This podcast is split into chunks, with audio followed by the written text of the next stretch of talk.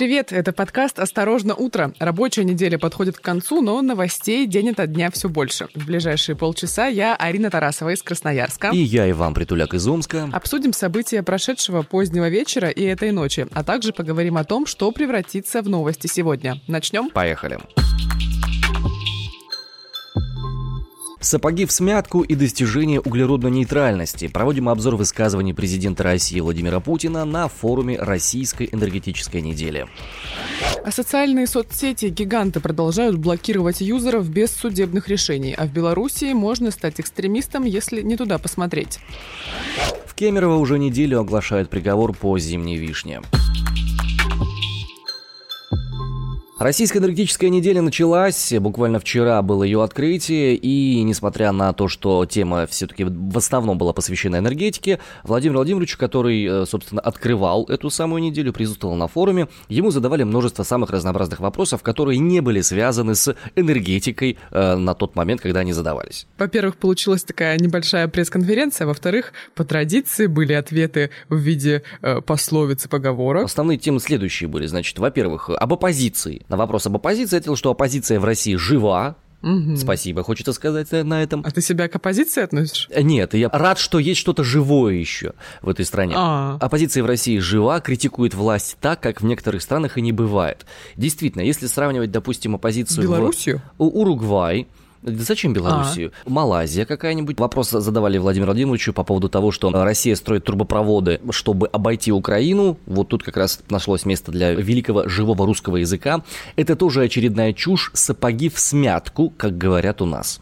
Арин, у тебя говорят в Красноярске про сапоги в смятку? Впервые слышу про сапоги в смятку, знаю только яйца в смятку. Расшифруй, пожалуйста, данный фразеологизм Мне тоже меня. сложно. Я подозреваю, что это что-то питерское или московское. Сапоги в смятку у нас не говорят. Спросим коллег. Спросим коллег, да, которые вот знают о том, что идет речь. А, про «Эхо Москвы» спросили, значит. Э, «Газпром» финансирует одну из наших радиостанций, она занимает крайние позиции по любому вопросу, и каждый второй имеет там иностранный паспорт или вид на жительство, работает ничего сказал Владимир Владимирович. Вот знаешь, звучит как-то не очень. Ну да, я что... тоже осуждающий как-то вот ловлю какую-то не такую нотку такую какую-то. Ну, дескать, иностранный паспорт это плохо. Возможно, если бы Владимир Владимирович попросил на каком-нибудь заседании своих выложить все паспорта тех людей, которые около него работают, он бы тоже был удивлен и удивлен неприятно, если ему не нравятся иностранные да паспорта. Разве думаешь, он был бы удивлен? Я думаю, что да. Я искренне верю в это. Ну, почти. Но мне кажется, тут был такой намек на то, что, несмотря на то, что у людей с радиостанции, которая финансируется «Газпромом», есть иностранные паспорта, и они еще не иноагенты, то бояться нечего, ребята, работаем. Работаем. Ну ладно, попробуем. Ну, естественно, были вопросы про Алексея Навального. Тут как куда же без них, это уже, мне кажется, На такое... российской энергетической неделе это то, о чем нужно было спросить. Самое первое. У меня есть злая шутка по этому поводу, что за счет количества возгораний определенных частей тела можно было бы отапливать Сибирь и не один год во время этих вопросов.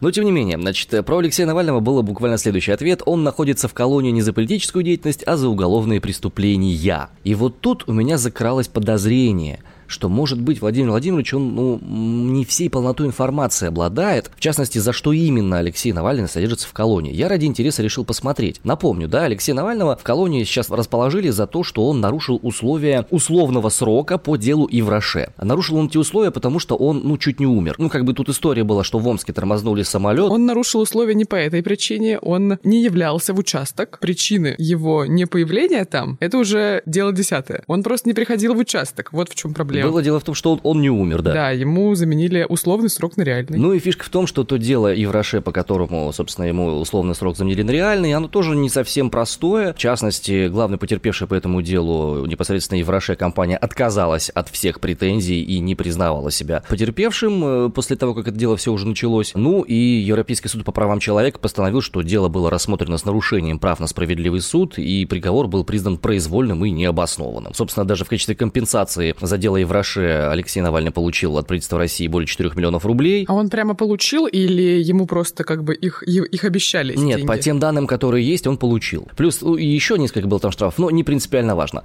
В общем, по поводу уголовных преступлений, и тут множественное число, наверное, излишним было э, употреблять в речи. Ну что уж ты придираешься к словам президента. Действительно, кто я такой, чтобы это делать? Я же так... Пожалуйста, лояльнее будь. Слушай, лояльнее меня вряд ли можно кого-нибудь найти. Если меня положить на ламинат, я буду в уровень с ламинатом лояльным. Не очень хорошо тебя характеризует это свойство. А, а ты провокаторша.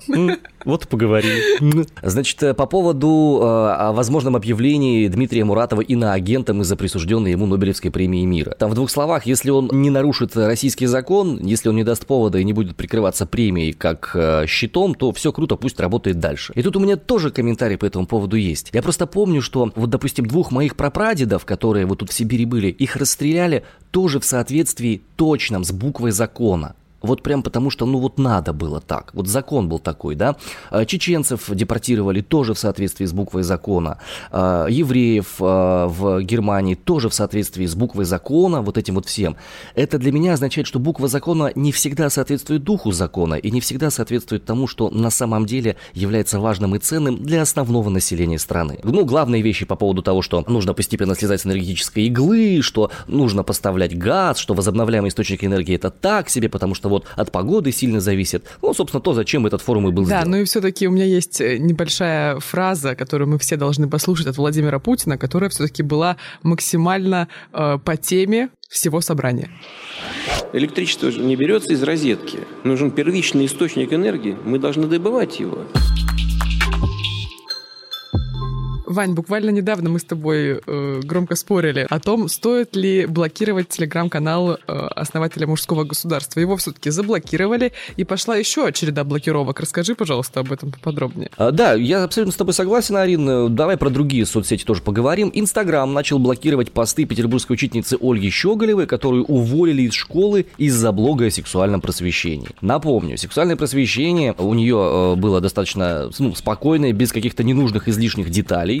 18 плюс у нее везде стояло на ее блоге, чтобы никто лишний туда не заходил, не залезал, не смотрел. Но блокировать начали ее не из-за какого-то откровенного контента или какого-то содержания. В частности, ее блокируют из-за многочисленных жалоб, которые стали оставлять другие пользователи после того, как о ее истории написали СМИ. Изначальная проблема была в следующем. Ее вынудили уволиться из школы при консерватории имени Римского Корсакова. А, произошло это из-за того, что родители были некоторые недовольны тематикой блога, хотя там были, ну, вот эти возрастные ограничения. Как заявила сама Щеголева, администрация школы поставила перед выбором типа э, работа либо блог. Девушка выбрала блог, э, потому что ей это кажется более важным. Ну и 13 октября заблокировали старый пост с фотографией веточки растения. Что? За что купил, зато продаю. Веточка растения. И заблокировали, собственно. Ольга называет это дело кибербуллингом. А, ну, я на самом деле понимаю, чем это может быть связано. Сейчас для того, чтобы тебя заблочили, достаточно, чтобы было много-много жалоб на любой твой пост. На вообще любой. И если есть координированная армия э, недовольных людей, ну или ботов, например, то Инстаграм, ничтоже сумняшися, возьмет, да и заблочит тебя э, очень сильно и надолго. Ну, я чую уже, к чему ты подводишь, что это все интернет-гиганты сейчас будут работать против э, свободы слова. Но, смотри, э, Инстаграм же не сам решил просто так взять и удалить ее посты или фотографии. Он это делает uh-huh. исключительно из-за того, что на постах количество жалоб. Совершенно верно. Манипулировать этим тоже Нет, можно. Ну, понятно, что если ты армию ботов соберешь, то она на тебя пожалуется, там, на человека, который тебе не угоден, и его посты заблокируют или вовсе удалят аккаунт. Совершенно верно. И тебя это устраивает? Ну, а как мы можем этого избежать? Элементарно. Для этого есть так называемая человеческая премодерация. Когда конкретный человек смотрит, что, допустим, внезапно взлетел пик каких-то блокировок, каких-то жалоб, он глазами смотрит, в чем проблема и принимает обоснованное решение по этому поводу. Ну и с этим тоже ситуация не очень хорошая. Facebook заблокировал пост блогера из-за слова «хохлома». В чем там фишка? Блогер написал про расписанную под хохлому ракету. Mm-hmm. Ракету разрисовали под хохлому. Классический российский русский народный узор. Mm-hmm. Хохлома. Ну, красно-черно-белый. Ну, вы знаете это. Ну, так вот, Facebook счел это враждебным высказыванием и скрыл публикацию других пользователей. Ранее соцсеть блокировала посты с упоминанием фамилии Хохлов, расценивая ее как пренебрежительное отношение к украинцам. Ну, а вот в так. чем тут нюансы возникают? Ну вот так. Дело в том, что... Э... Нет, я не оправдываю. Я говорю, что ну а что, вот так уже все, уже удалили, заблокировали. Совершенно верно. Ну ты представь себе, какая жуть, допустим, человеку там, какому-нибудь Максиму Хохлову или там Оксане Хохловой. Их просто не пускают в Facebook, потому что у них фамилия, видите ли, неподходящая. Знаешь, вот у тебя... А их не пускают в Facebook? Ну, их блочат точно так же. У них же хохло есть. И я считаю, что это демонстрация того, насколько корпоративные гиганты уже перестают оказывать необходимые услуги, и то, что пора уже постепенно переходить на другой интернет, какой-то децентрализованный, или уже наконец-то начать платить за него, чтобы подобного рода вещей не было, чтобы Facebook не владел нашими данными, чтобы он не знал, где мы находимся, чтобы у Google не было нашего геопозиционирования, чтобы не было этой дурацкой контекстной рекламы, чтобы мы смогли в интернет-пространстве вздохнуть относительно свободно. Я за это готов деньги платить.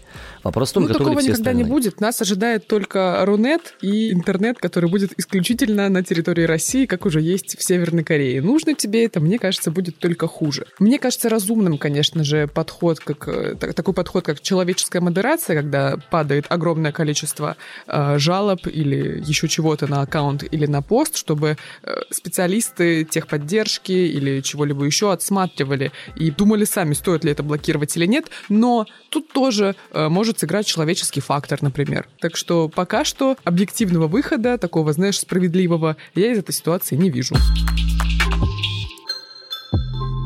Но зато в Беларуси ввели уголовную ответственность для подписчиков телеграм-каналов, которые объявлены экстремистскими, сообщает нам «Медуза», которая признана в России иностранным агентом. Вот всегда Беларусь впереди планеты всей, на шаг впереди То буквально. есть ты посмотрел в Телеграме, нажал на кнопочку подписаться, и все. И ты экстремист. Ты можешь не знать, что этот канал. Сколько у тебя каналов в Телеге? Вот сейчас вот, если так открыть ее посмотреть. Ой, Ваня, у меня тут 483 уведомления. Я без понятия, сколько у меня там телеграм-каналов, но я стараюсь э, отписываться от того, что я не читаю. Ну, в общем, если ты подписан на какой-нибудь э, телеграм-канал, который признан был в Беларуси э, экстремистским, все, будешь лететь через Белоруссию, тебя тоже присадят на самолетике. Слушай, ну, громко сказано. Ну, я надеюсь, что, конечно же, нет, но факт остается фактом. То есть человек, являющийся подписчиком какого-то канала, может теоретически тоже быть признан экстремистом. В Беларуси экстремистскими объявлены более 100 телеграм-каналов, подавляющее большинство из них имеют политическую тематику, и их авторы критикуют деятельность Александра Лукашенко. Так что я думаю, что э, мне, я надеюсь, это не грозит, потому что я на телеграм-каналы, которые как-либо связаны с Александром Лукашенко, пока что не подписана. Понимаешь, какая штука? Не только создатели, но и потребители информации объявляют вне закона. Я, конечно, давно не занимался юриспруденцией, но на мой вкус это является категорическим нарушением права на свободу информации. Вот смотри, NEXTA Live, крупнейший из признанных экстремистскими телеграм-каналов, насчитывает 989 тысяч подписчиков, почти миллион. И все эти люди могут попасть под уголовную ответственность, как э, подписчики экстремистского телеграм-канала. Представляешь, почти миллион человек. Угу. Я так хорошо представляю, учитывая, что в среднем население Белоруссии составляет по оценкам 2021 года 9 миллионов 349 тысяч 645 человек, следовательно, миллион подписчиков, ну, в принципе, если одна десятая страны не нужна, то можно их и признать экстремистами, конечно. Кемерове продолжается оглашение приговора по делу о пожаре в торговом центре «Зимняя вишня». Напомним, пожар произошел там 25 марта 2018 года, там погибло 60 человек, 37 детей и еще 147 человек пострадали. В Ленинском районном суде Кемерово 13 октября продолжилось оглашение приговора. Продолжать его будут еще оглашать длительное время, потому что дело многотомное, дело сложное, дело совокупное. 800 томов в этом деле. 800 томов, ну и приговор будут несколько недель как минимум озвучивать. А, На данном этапе а, зачитывают приговор восьмерым обвиняемым. Среди них есть бывший руководитель этого торгового центра, охранник этого торгового центра, пожарные, которые тушили, техник, который обслуживал пожарную сигнализацию, и еще несколько человек, связанных с компанией, которые пожарную сигнализацию, не сработавшую, обслуживали. А, Им всем грозят сроки от 5 до 14,5 лет, и в основном претензии связаны с оказанием услуг недостаточно высокого качества, которые привели к гибели людей по неосторожности. Плюс организация преступного сообщества, но это немножко уже по другим вопросам, там делам все это дело происходит. Нужно отметить, что первую часть приговора уже огласили, и сегодня будут оглашать вторую. Мы поговорили обо всем случившемся, вернулись, так сказать, в март 2018 года и пообщались с адвокатом и координатором общественного центра Кемерово Хелп Дмитрием Малининым.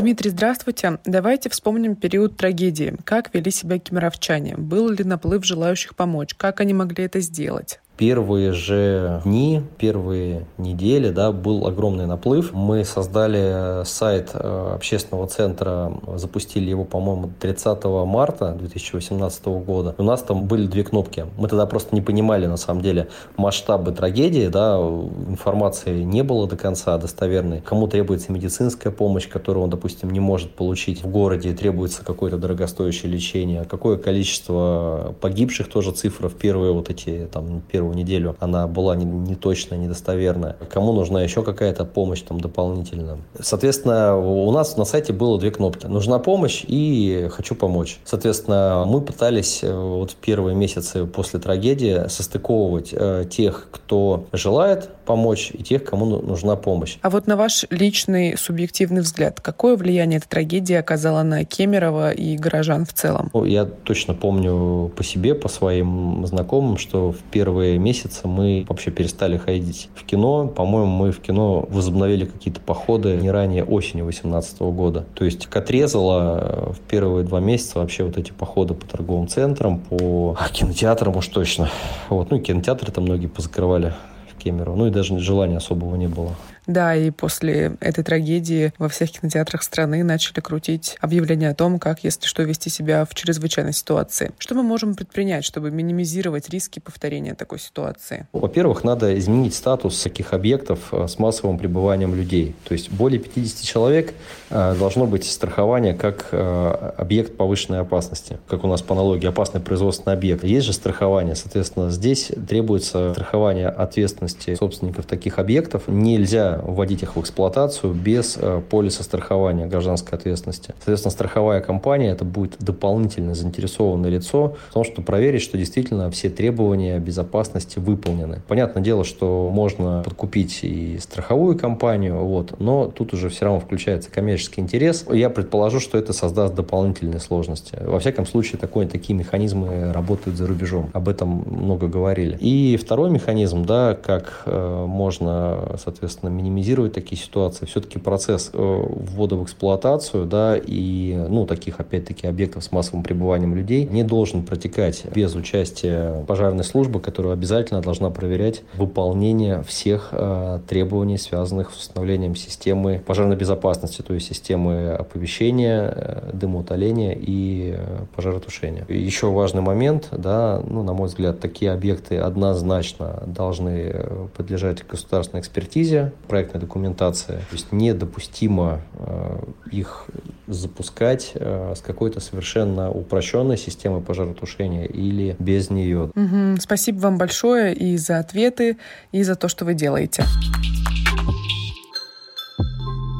Сегодня большой день на события. Вот, например, Верховный суд рассмотрит кассационную жалобу на приговор Карины Цуркан. Дело это большое и очень запутанное, я бы сказала. Началось оно еще летом 2018 года. Карину Цуркан, а, топ-менеджера компании Интеррау, а, российской энергетической компании, обвинили в шпионаже. Вся эта ситуация уже длится более двух лет, считай. Подожди, более трех лет. На дворе 2021 21, год. Да. да, я потерялась немного во времени. Так вот, были и жалобы, и продление арестов, и обжалование защиты приговоров. И даже, например, известные женщины-общественницы просили уже председателя Верховного суда о милосердии для осужденной за шпионаж Карины Цуркан. Почему говорю, что дело запутанное? Очень много, знаешь, несостыковок и очень много каких-то белых пятен в этом деле, потому что так как это шпионаж, э, дело идет в закрытом режиме, никаких подробностей, ничего не разглашается, гостайна и все прочее, но все равно как будто, знаешь, не хватает доказательств. Просто вот ввожу тебя в курс дела. Согласно фабуле, не позднее 29 сентября 2015 года Карина Цуркан передала в службу информации и безопасности Республики Молдова сведения по поставке электроэнергии в определенный период из России на территорию Украины. В принципе, вроде как звучит логично, да, Цуркан работает в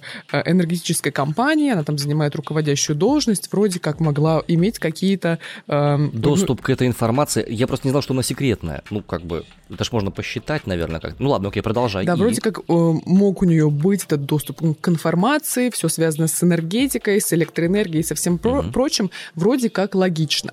Согласно обвинению, до июня 2016 года Цуркан была гражданкой Молдавии, и еще с 2004 года она конфиденциально сотрудничала э, под конспиративным псевдонимом Карла, значит, с определенными службами Молдавии. И за сотрудничество, э, собственно, за это сотрудничество Цуркан якобы получала вознаграждение. Так вот, очень много обвинений потом писали о том, что она отказалась от молдавского гражданства в пользу э, российского паспорта. Также писали о том, что теперь она является гражданкой Румынии и так далее. Процесс в отношении Цуркан проходил в закрытом режиме, как я уже сказала, так как материалы дела э, засекречены, поскольку это гостайна и все прочее. Арестовали Цуркан летом 2018 года, и в настоящее время она находится э, под стражей. Собственно, сегодня Верховный суд будет рассматривать жалобу на ее дело. Так вот, чтобы попытаться разобраться в этом деле и понять, в чем причина, узнать чуть больше подробностей, мы поговорили с адвокатом Карины Цуркан Анной Ставицкой.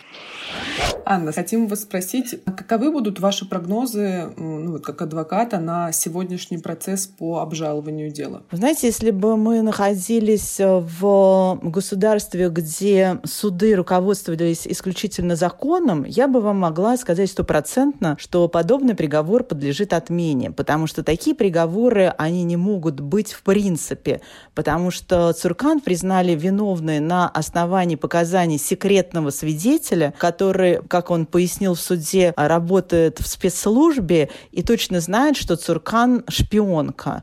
А когда ему задали вопрос, а, на основании чего он пришел к такому выводу, на основании каких доказательств, данных, фактов, он пояснил, что он не может ответить на этот вопрос, потому что а, это является государственной тайной. Таким образом, суд признал виновный Цуркан на основании показаний этого свидетеля, на основании тех данных, которые добыл этот свидетель. В частности, это анкета, как будто бы составленная спецслужбой на агента Цуркан. Также на основании основании трех бумажек, которые как будто бы Цуркан передала молдавской разведке, но никаких доказательств ни передачи, ни того, что Цуркан каким-то образом связывалась со спецслужбами Молдовы, нет, кроме показаний этого свидетеля, который не может назвать источник своей осведомленности. Но с точки зрения нашего российского законодательства, а именно с точки зрения Уголовно-процессуального кодекса, подобные доказательства, когда человек не может назвать источник своей осведомленности, является не недопустимыми. Недопустимыми это означает, что они не соответствуют закону, и суд не может основывать свой приговор на основании подобных доказательств. Но, но суд не только принял это доказательство, он еще и посчитал, что этого доказательства достаточно для того, чтобы признать Цуркан виновной и назначить ей э, такое огромное наказание в виде 15 лет лишения свободы. Но такого с точки зрения закона не может быть и не должно быть. Вернее, получается, что оно может может быть, потому что суд все-таки признал Цуркан виновным, но такого не должно быть, потому что закон это а, не разрешает, прямо запрещает. Поэтому, если руководствоваться законом, то Верховный суд, безусловно, такой приговор должен отменить и направить дело на новое рассмотрение.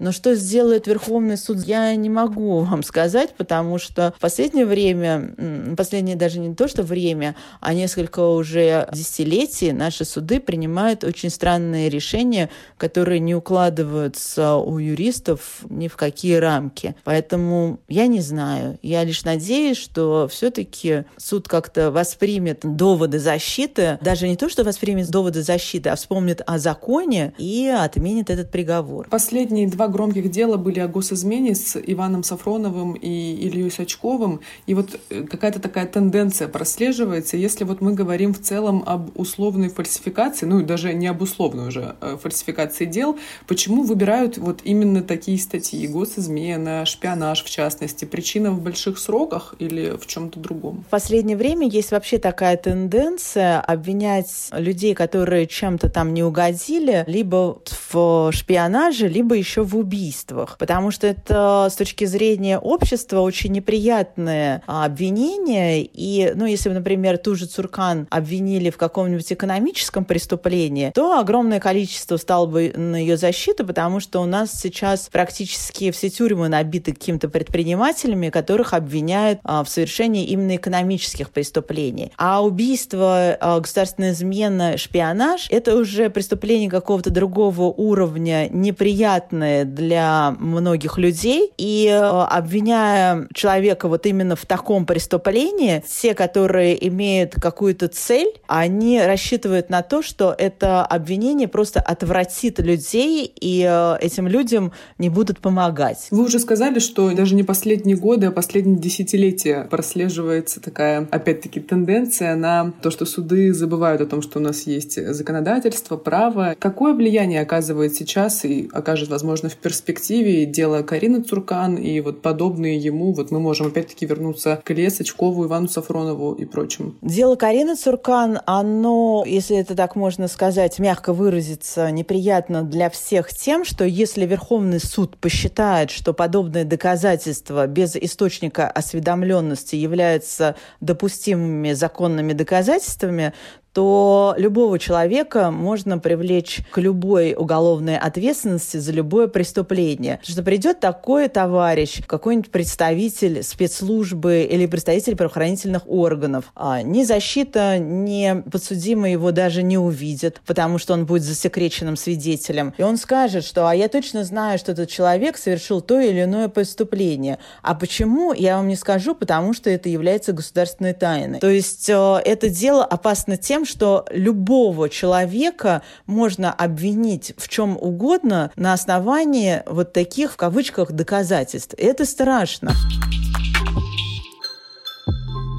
Арин, слушай, я все понимаю, конечно, да, мы живем в Сибири, всякие разные вещи бывают, но скажи мне, пожалуйста, я тут недавно в одном телеграм-канале, как раз «Осторожно, новости», э, увидел сообщение о том, что в Красноярском крае коровы участвуют в регулировании дорожного движения. Это правда. Можешь мне в двух словах рассказать, что у тебя там дома происходит? А, мир, в котором я живу, называется... Не будем продолжать.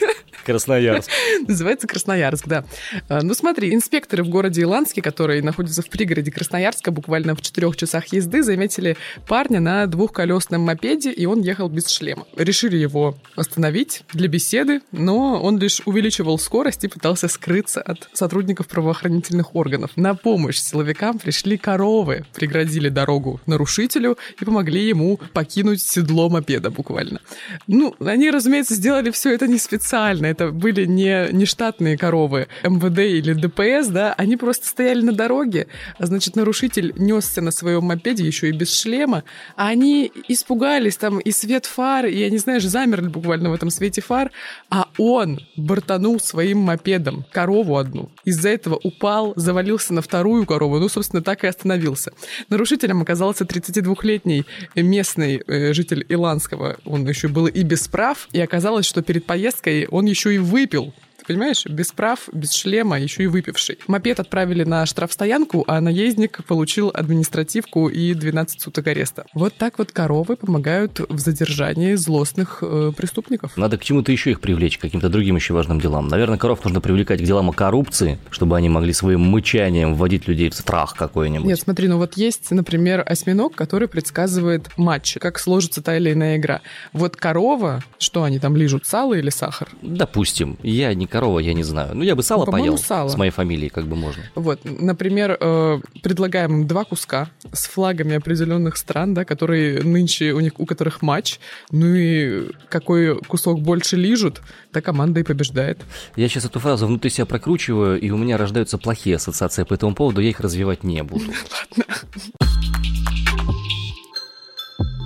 Ну и перед тем, как мы с вами перейдем к э, прогнозу погоды, традиционному к нашему метеопутешествию, хочется поотвечать на комментарии, которые вы оставляете нам в Apple подкастах. Огромное за это спасибо, конечно, мы внимательно их читаем, все редакции, прямо радуемся, что нам пишут, получаем огромное удовольствие, но есть ряд сложностей и тонкостей, которые, на наш взгляд, необходимо каким-то образом, ну, скажем, проверить и развеять. Вот недавно нам на Apple подкастах написали о том, что не совсем ясно, что находится у нас на обложке, э, ящерица это в пиджаке или рептилоид, и я вынужден ответить, что э, мы скрывали долго этот факт, на самом деле, как бы мы не хотели про это говорить, э, но это я. Тут в чем фишки, как бы. А, в Омске экология своеобразная, и когда там у нас начали появляться жабры, да, у мечей, мы как бы сначала этому, ну, не придали особого значения большого. Потом, когда стали появляться, когда мы стали двоекодышащими, тут, короче, мы начали... У тебя язык уже раздвоился? Стало появляться да, уже мы уже а, в этом вижу, процессе, вижу, и у нас вижу, есть да. Омский крутой каучуковый завод, который делает маски хорошие. Вот как бы, ну, это селфи без маски мое. Там есть селфи с маской и селфи без маски. Арина нормальная, как бы у нее все хорошо. Да, несмотря на то, что э, в Красноярске постоянно практически режим черного неба, я вот пока остаюсь в обличии человека. Ну, черное небо, да, но у тебя очень белая кожа, это как а, бы контрастирует. Это меня спасает другим, буквально, кайфово, да? да? Вот, поэтому, если у кого-то какие-то вопросы есть к обложке, ну, извините, пожалуйста, да, вот мы так в Сибири рептилоиды выглядим вот здесь. Ну, что поделать? Уж кем за заселили, тем заселили. Извините.